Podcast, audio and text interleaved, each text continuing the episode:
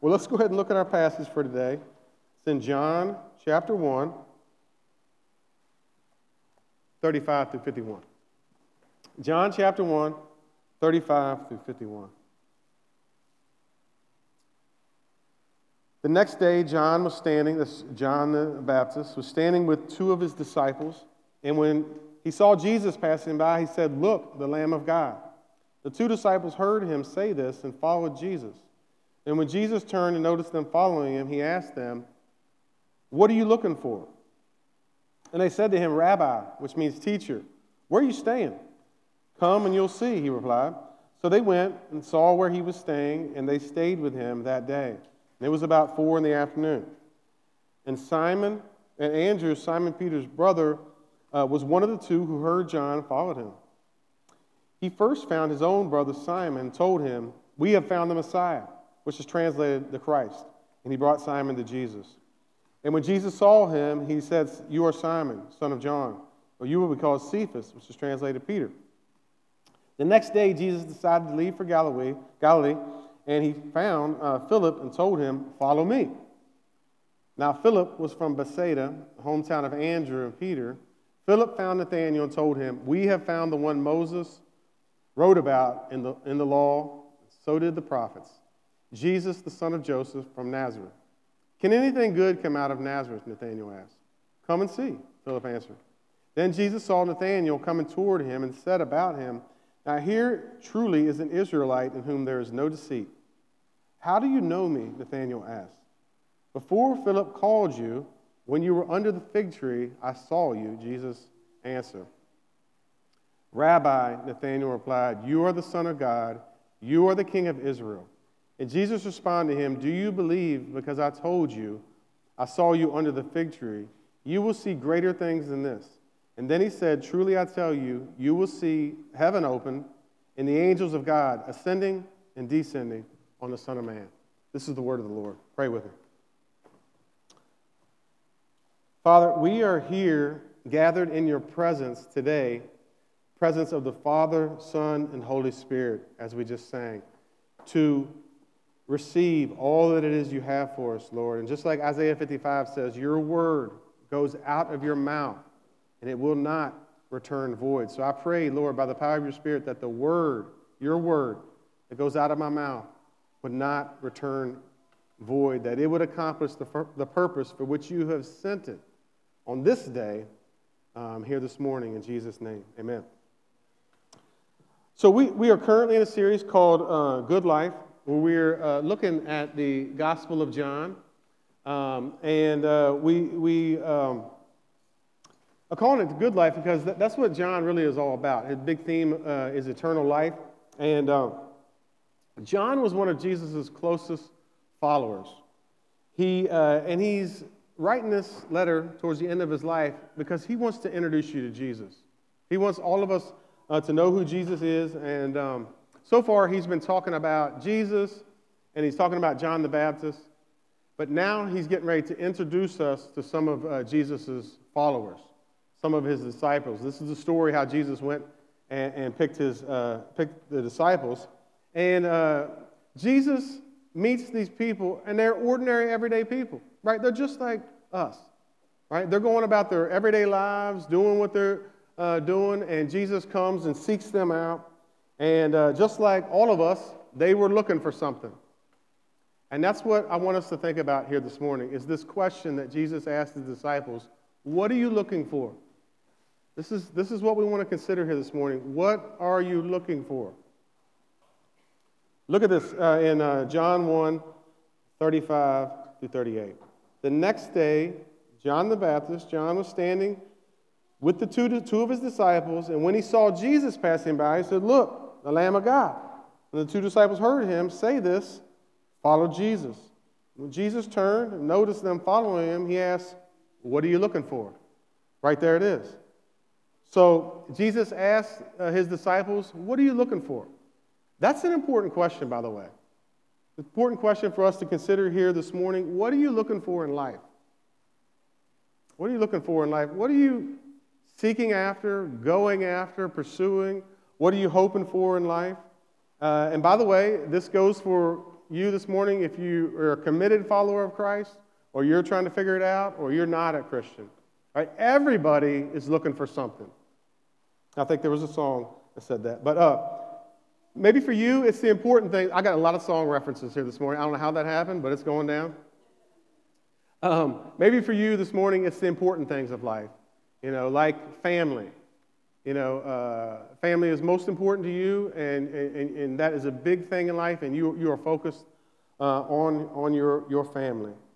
Uh, other people look to work, their career, um, their education, um, what they do, do for a living to give them a sense of uh, importance in life and identity and something to do, make them feel like their life uh, matters. I think this is why some people uh, have a difficult time when they retire because they have spent so much time doing a certain job, or maybe they, it, it was their identity.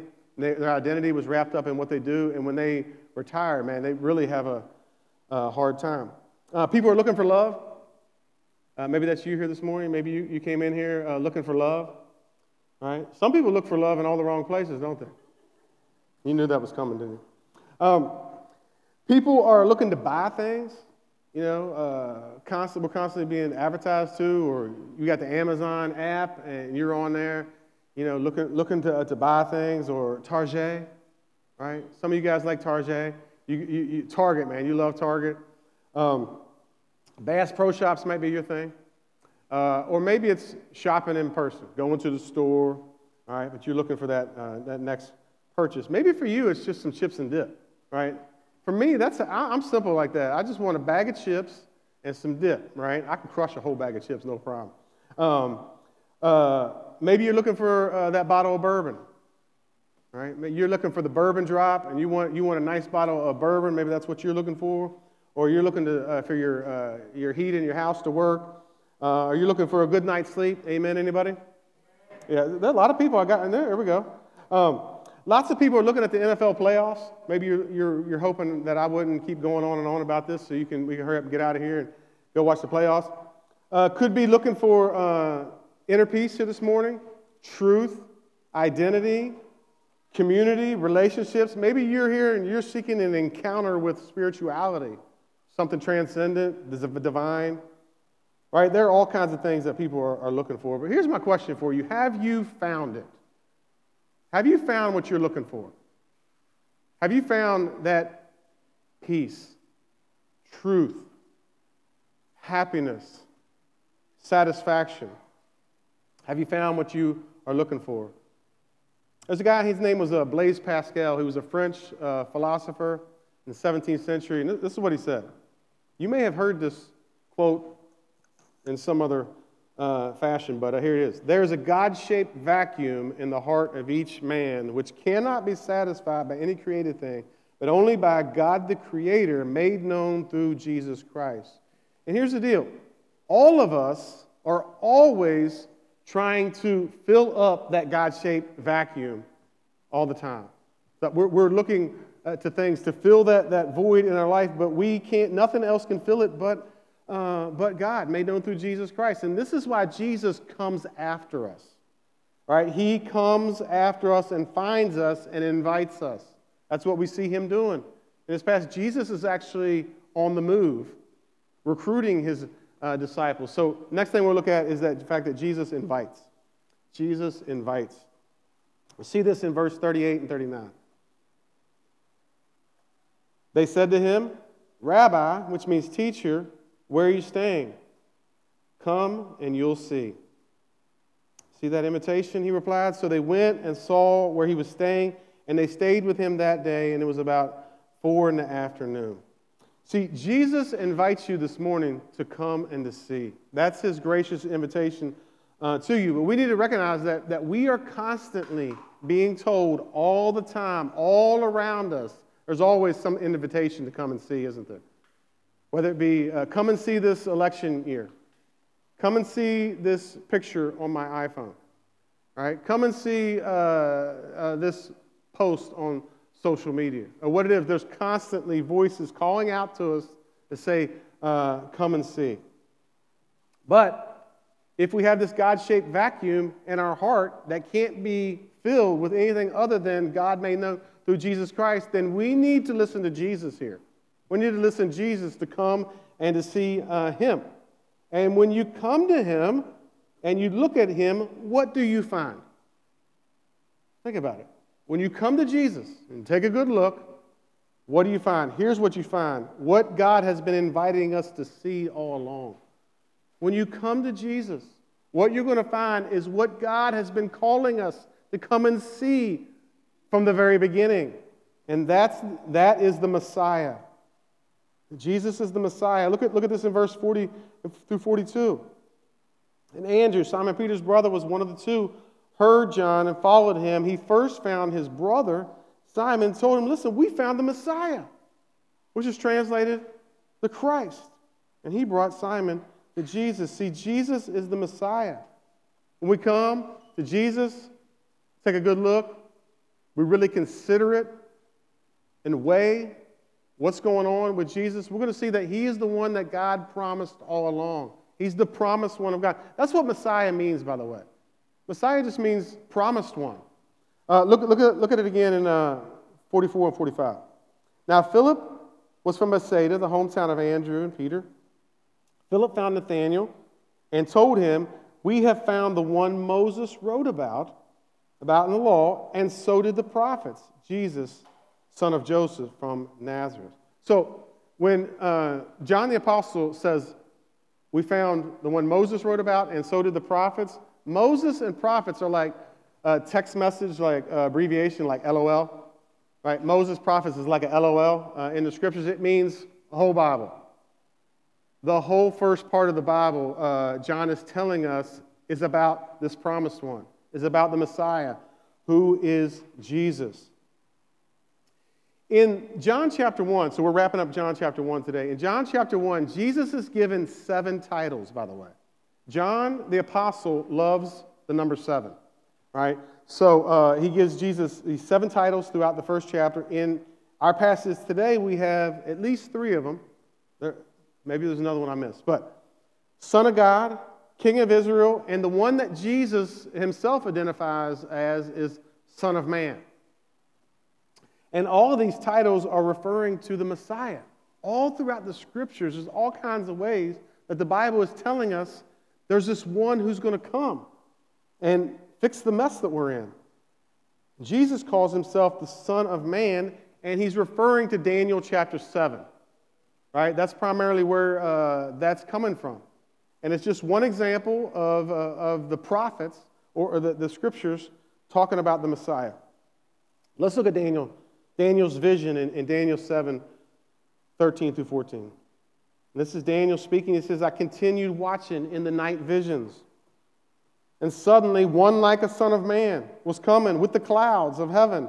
And he approached the Ancient of Days, that is God, God Almighty, and was escorted before him, and he was given dominion, glory, and a kingdom, so that those of every people, nation, language should serve him. His dominion is an everlasting dominion that will not pass away, and his kingdom is one that will not be destroyed. So, here is this individual, one like a son of man, who was brought before God the Father, right, and was given this power and glory and dominion because, if you look at the context in, in Daniel, he suffers and then is victorious after his suffering, and he's given all authority in heaven and earth, and all the nations come underneath of his throne. Does that sound like anyone to you? Right? That is the story of Jesus, by the way. He comes into the world, he suffers immensely, right? He's buried and resurrected and ascended into heaven and is ruling and reigning over all nations. Right? So, what do we find when we come and see Jesus? We see the Messiah. We see that he's the promised one of God. When we come to Jesus, when we take an honest look at him, here's what you're going to see what you've always been looking for. That's it.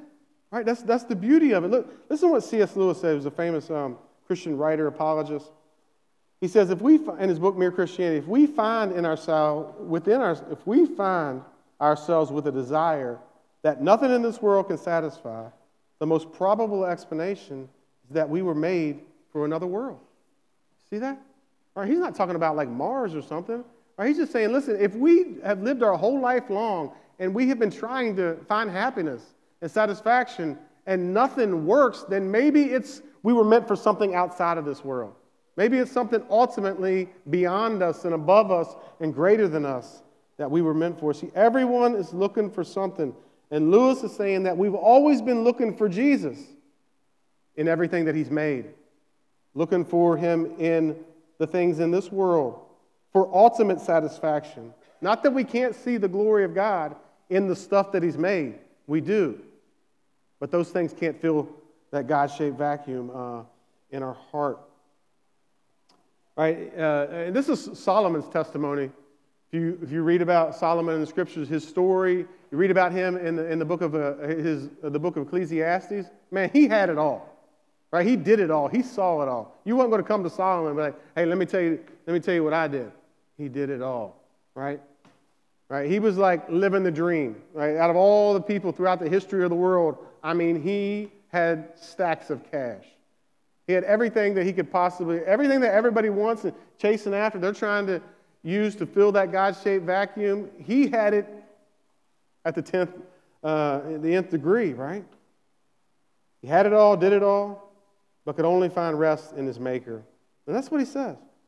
The end of his book, Ecclesiastes, he comes to the end, and this is what he says. Ecclesiastes 12:1. So remember your creator in the days of your youth. That's how he sums it up. Right? You need to go back to your creator. Remember what you were made for, who you were made for. You know, the disciples, when they went and saw Jesus, they said, We found him. We found him. See, they were honestly and earnestly looking. They had an open heart to Jesus. And it's coming. So here's my question to you. Um, to my question. Are you open to seeing Jesus? Are you open to that? Do you have an open heart? Um, let me give you an example of someone who is open to seeing Jesus. I was talking with someone uh, a couple weeks ago uh, about Jesus, and we were, we were having uh, um, uh, some, we were having sitting down, having something to eat, and he said, "Let me ask you a question." So he had an honest question, and I gave him my best answer, and then we were talking about some resources and things that he could look into. Later on, I, I sent him that text message. There it is. All right, there's the resources uh, you were looking for. And his, this was his response I'm definitely going to study it more. See, there you go. That ought to be your heart, whether you're here, uh, uh, you're a Christian, you're a follower of Jesus, or not. This ought to be your, the posture of your heart is, is questions, open and honest questions, and also honest investigation. Right? It doesn't matter if you're a Christian or not. If you're a Christian and you're a mature Christian, a humble heart wants to learn and is teachable and asks good questions, right? And then honestly pursues, pursues the, um, the, the answers. If that's your heart, then you're, if you're honestly looking into it, then you really ain't seen nothing yet, right? There's another song reference, right? Bachman Turner Overdrive, right? But baby, right? You ain't seen nothing yet, right? Uh, that's, this is basically um, uh, Jesus' response to Nathaniel uh, when uh, he comes to Nathaniel. Look at this in um, uh, John 1 47 through uh, 51. Then Jesus saw Nathaniel coming toward him and said about him, Now here's a, here truly is an Israelite in whom there is no deceit. How do you know me? Nathaniel asked. before Philip called you, when you were under the fig tree, I saw you. Jesus answered. Rabbi, Nathanael replied, You are the Son of God. You are the King of Israel. And Jesus responded to him, Do you believe because I told you I saw you under the fig tree? You will see greater things than this. You haven't seen anything yet? Then he said, Truly I tell you, you will see heaven open and the angels of God ascending and descending on the Son of Man. So Jesus, uh, Jesus uh, you know, tells Big Nate here, Nathaniel, hey, I saw you under the, under the fig tree. Don't you, don't you want to know, wouldn't it be interesting to know what he was doing under the fig tree? Right? Maybe he was doing something naughty under the fig tree. I don't know. Who, who knows what he was doing? But the point is that Jesus was not there, right? And he tells Nathaniel, I saw you there and I know uh, what you were doing, Right? And this just like blows Nathaniel's mind because Jesus has this supernatural knowledge. Right? He's omniscient. He, he knows everything. He, he sees, he sees uh, all. And uh, Jesus was like, well, really, you ain't seen anything yet. I mean, you believe just because I said that. Wait till you see what's going to go down. Right? And he says him, says him, you will see heaven open and the angels of God ascending and descending on the Son of Man. Now, what's going on here when Jesus says that? Jesus is talking about this stairway to heaven. Right? There's another one. Right. But what, uh, what he's talking about, uh, it wouldn't have been strange to the disciples. When they heard Jesus talking about the angels of God ascending and descending on the Son of Man, they knew that he was referring to a story in the Bible in Genesis uh, chapter 28 uh, about Jacob. Jacob was the grandson of Abraham. He was on the run, nothing left to his name. He laid his head down to sleep and he had a dream and he saw a ladder, uh, Jacob's ladder, angels going up and coming down. Now, some scholars uh, don't think that this was a, a ladder, right? They, uh, they think it was a, a temple uh, in the ancient uh, Near East, right? These, these temples had uh, ladders going, uh, steps going up, up and down so that you could get up into the clouds, so to speak, right? They thought it was like, a, they think it's like a ziggurat or something. So think like pyramid in Egypt. These people trying to connect with the divine, connect with God. So uh, some scholars, uh, scholars, think that's what um, Jacob uh, saw. But regardless, what he saw uh, was this ladder with its top in the heavens and the foot on the ground and angels going up and, up and down uh, on it. So, after this um, dream, this vision, Jacob names this place Bethel. With the Hebrew word Bethel literally means house of God. So, Jacob says, Man, this is, this is the meeting place between heaven and earth, right here, right now, out in this, in this wilderness, uh, in this desert. Right? And then he makes an offering on an altar and um, on that spot. Later on in the story of the Bible, uh, this was a place where the Israelites came and worshiped. Uh, that the Ark of the Covenant was housed there. It was a, it was a meeting place between God, God and man. Jesus is saying to us in our passage, I am that ladder. All right, I'm the true Bethel. I am, I am the place where heaven and earth come down.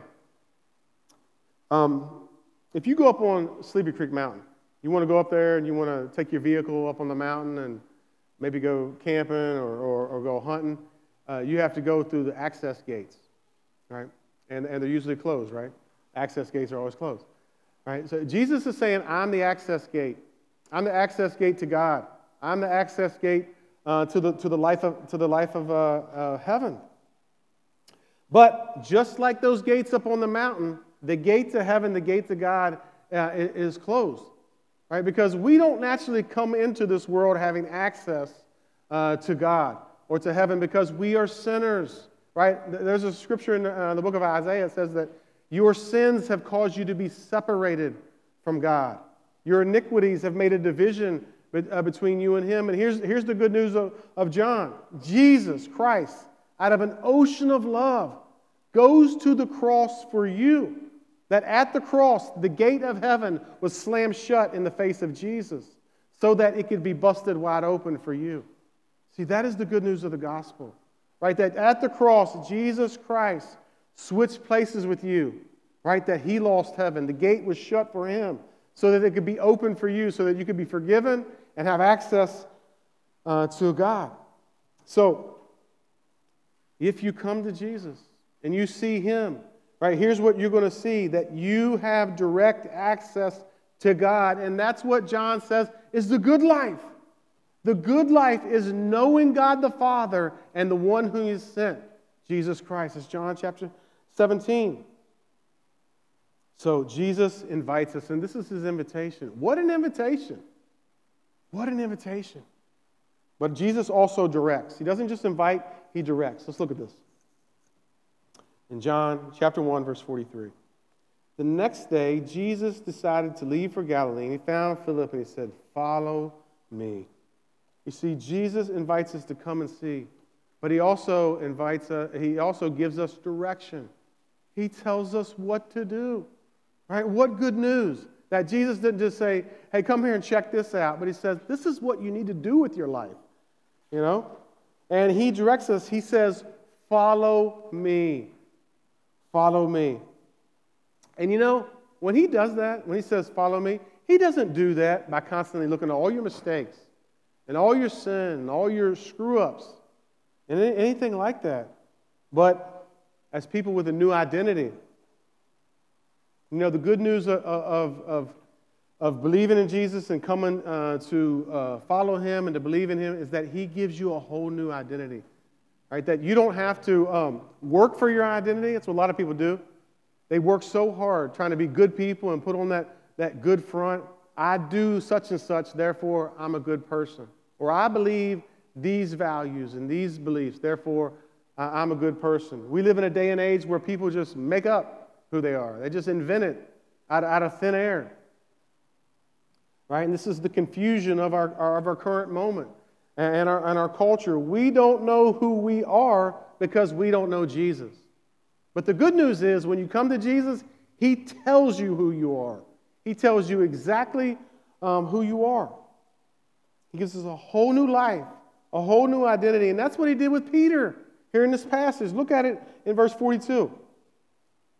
When Jesus saw him, he said to him, You are Simon, son of John. You will be called Cephas, which is translated Peter. The names Cephas and Peter both mean rock. So uh, Jesus gives uh, Peter a nickname. He says, You're Rocky. From now on, moving forward, you're Rocky. Right? You guys know the, uh, the movie, uh, the movie's Rocky. You know, he had, he had his trainer. It was Mick, Mick, right? His trainer, Mick. Yeah, he, he called him a bum at times, didn't he? Because Rocky was acting like a bum. But then he also told him, man, you are the Italian bulldog. Right? What if that was your nickname, man? You are the Italian bulldog. Right? And that got him all pipe, uh, hyped up and, you know, his confidence to be able to go into the ring and, and to fight. What, what do people call you? What do people call you? What do you, uh, what do you call yourself? Screw up? I don't know. What, what do you call yourself? This is who I am. I, am defined by my past. You call yourself trash. Maybe, maybe you call yourself a, a junkie or an addict or whatever. What, what do you call yourself? Right? Who are you? When you come to Jesus, you get linked up to Him and you get everything that is His. That is the good news of the gospel. We get a new name. You, you get a new name as a Christian, you get a whole new, whole new identity. I'm, I'm going to show you a beautiful passage from Isaiah uh, chapter 61 that refers to this. And I'm reading from the message translation. And all, this is talking about, Jesus literally quotes this passage talking about his ministry, the beginning of this passage. Look what it says here that when he comes, he's coming to care for the needs of those who mourn in Zion, to give them a bouquet of roses instead of ashes, messages of joy instead of news of doom, a praising heart instead of a languid spirit. You see that? You see what Jesus comes to do? Right? He comes to take your past and your identity. I don't know about you, but when I was lost, here's what I would tell myself I don't know who I am unless I'm drinking. I was looking to what people thought about me, or if I have a little bit of money in my pocket from selling drugs, I'm somebody now. Right? Or if I, if I sleep with these women, well, then I'm really somebody. Right? Or if I have these clothes, this is all like external identity. It was so fragile, right? Maybe, maybe, maybe you can relate to that um, here this morning. But look what, look what uh, this passage says, right? No more mourning right? All the ashes of the past. Let me, let me give you a bouquet of roses uh, instead. This is all metaphorical, but it's beautiful. No more doom and depression, but joy and praise. And look what he says here after that. Jesus comes to rename them oaks of righteousness planted by God to display his. I love that right there. I love trees, right? You are an oak of righteousness if you come to believe in Jesus. How about that? Right? You're not just a little withering leaf. You know, it's been windy and the leaves are blowing all over the place. That's not you if you're a Christian. You are an oak of righteousness. What happens when the wind comes and it, and it whips and it blows 50 mile an hour and it gets a big old beefy oak tree? Nothing. It just stands there solid, planted, right? And You're an oak of righteousness. That means, that means that, listen, we're unrighteous. But at the cross, Jesus died for our unrighteousness. That when we believe in Him, we are forgiven, and then we are hooked up with Him, linked up with Him, and He gives to you His life. And when you know that, you know what's going to happen to you? Solid as a rock, immovable. That's where your identity is. It's all of God's grace, planted by God. You see that? Planted by God to display His glory. You see, the beautiful thing about Jesus renaming Peter is that he was able to see what he would become. Right? Peter, Peter was not Rocky. Oh, he was tough at times, wasn't he? Right, he was, oh yeah, yeah, he was, he was brash and, and arrogant at times. But when it came down to it, when it really mattered, he denied Jesus before a teenage girl. He was weak. He was not a masculine man as he should have been. Right? He wasn't a rock. He was unstable, but he would become rocky. You see that? Jesus is able to see what that man would become. He went on to become a leader in the early church and was crucified for, for Christ, for the gospel. See, when we, when we come to Jesus and he says, Follow me, right? And he means it, by the way. Like, I don't know if you've ever asked your kids, Hey, will you do that for me? And they say, Why? Just do it. Right? Because I said I need it done right now. That's why. Because I'm your dad. Right? And I have the authority to say, do it. I don't talk to your kids that way. I'm preaching, okay, this morning. But the principle is still true. Jesus does not have to tell us why. He's God. He's the Son of Man. He says, Follow me. And we need to follow him. I mean, we got to think about uh, the, him calling the disciples. They were on the job, they were at work.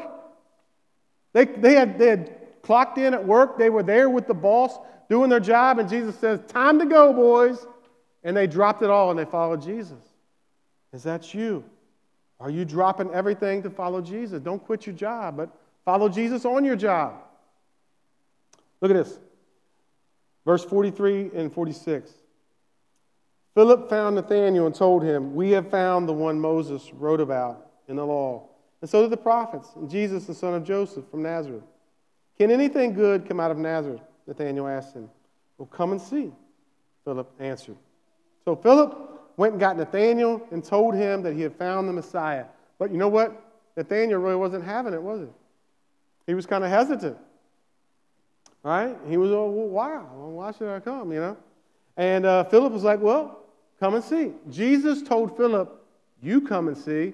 Philip said, all right, Nathanael, you need to do the same, come and see. How did you come to see Jesus? How did that happen in your life? Don't you think about it? Think about your story for a minute. How did you come to see Jesus? I would venture to say it happened just like Nathanael. Someone comes and tells you, hey, come and see. That's how it happens. This is how it almost always happens. People come and take a good look at Jesus because they get told about Jesus. Someone comes and tells them, hey, love to invite you out church sometime. Love to invite you out to the community group. Hey, we're having lunch today. I'd Love to invite you. Come and see. Come and check it out. When we come to Jesus and have our minds blown like Nathanael, then we get our marching orders from Jesus, and they are to go and to tell someone else, to go and get someone else and say, Come and see. Notice in our passage the relational dynamic. Did you guys notice that? All the relationships, brothers and friends, right? That's how it happens, right? The good news of Jesus spreads uh, throughout our community through relationships. Listen, we don't come to see Jesus, even as Christians, when we do the Christian life, we're following Jesus, we don't do it by our lonesome. Right? There, there are no uh, there are no solo Christians or, or Christians apart from a community or anything like that. We take our marching orders together as a platoon. We are not snipers. Right? We, we are a platoon following Jesus together and inviting other people to come and see Jesus. And you know what? We get to do that right here in this community where we live. How cool is that? We get to do that right here in this community, whether you're live in Hancock or Hedgesville or Paw Paw, Great Capon, right here in Berkeley Springs, uh, it doesn't matter. Right? Uh, maybe you're here this morning, you're like Nathanael. Can anything good come out of this place? Anything good happen here? Right? A lot of people think that way. I talk with people all the time. You know, maybe they're from Paw Paw and they're like, I hate this place. I want to get out of here. Right? Nothing good ever happens here. Or they're from Berkeley, you know, Berkeley Springs, and they, th- and they say, I just can't wait to get out of here. I hate this place. You know, I have so much of a bad past and the history here and, and so on and so, and so forth. Right? Uh, uh, you know, Nathanael said, Can anything good come out of Nazareth? Nazareth was a lot like our community, by the way. It was a small, small town, about 2,000 people. And the, in the Old Testament, never said anything good was going to come out of there. Right? But Jesus came out of there. Can anything good happen here? Can anything good uh, happen here? Let me ask you a question. What if heaven was touching down here? What if there were angels ascending and descending right here. What if there was an access gate, just like there is up on Sleepy Creek Mountain, right here in this community to God, to heaven? Right? Well, come and see. Come and see. You see, wherever Jesus' church is, there he is. Wherever his people are saying, Come and see, there's an access gate flung wide open to heaven. See, that's what is happening right here, right now, in this church, in this community, right?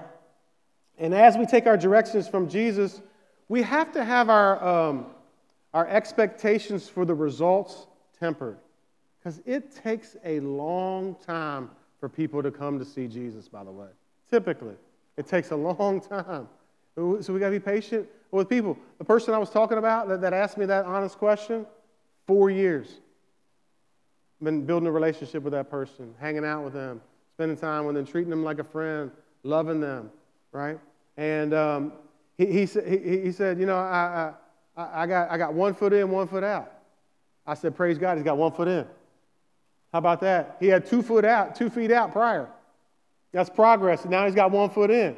We're just going to keep pushing and pushing and sending resources, answering his question until he comes all the way over uh, to the other side. You know, it, it, takes, it typically takes a long time for a church to grow, right? And we need to have proper expectations in a culture that is hostile to Jesus and the church. It's going to take some time. So if you're here and you're like, well, where is everybody? Well, go invite somebody, tell them to come and see, but have your expectations proper. This is not a microwave, what we're doing here. It's not a show, it's not a gimmick, this is not a, a spiritual buffet or anything like that. This is come and see, right? Think Barbecue smoker, low and slow. That's what we're trying to do because we, want we want it to taste good. We want it to be, want it to be healthy, right? And you just need to remember your own story. Remember your own story, you know. How long did it take? What were your hesitations? What was the sin in your life that you had to overcome? What were the questions that you had when you first became a Christian? Things that you re- repented of, your pride, right? And your, your, your stubbornness and heart. You ever been stubborn and, and resistant to someone trying to love you and, and to correct you or to teach you? I know I've been. I look back on some of the things that I've done as a Christian and think, what an idiot, right? We ought to, we ought to remember and be patient with people over the long haul.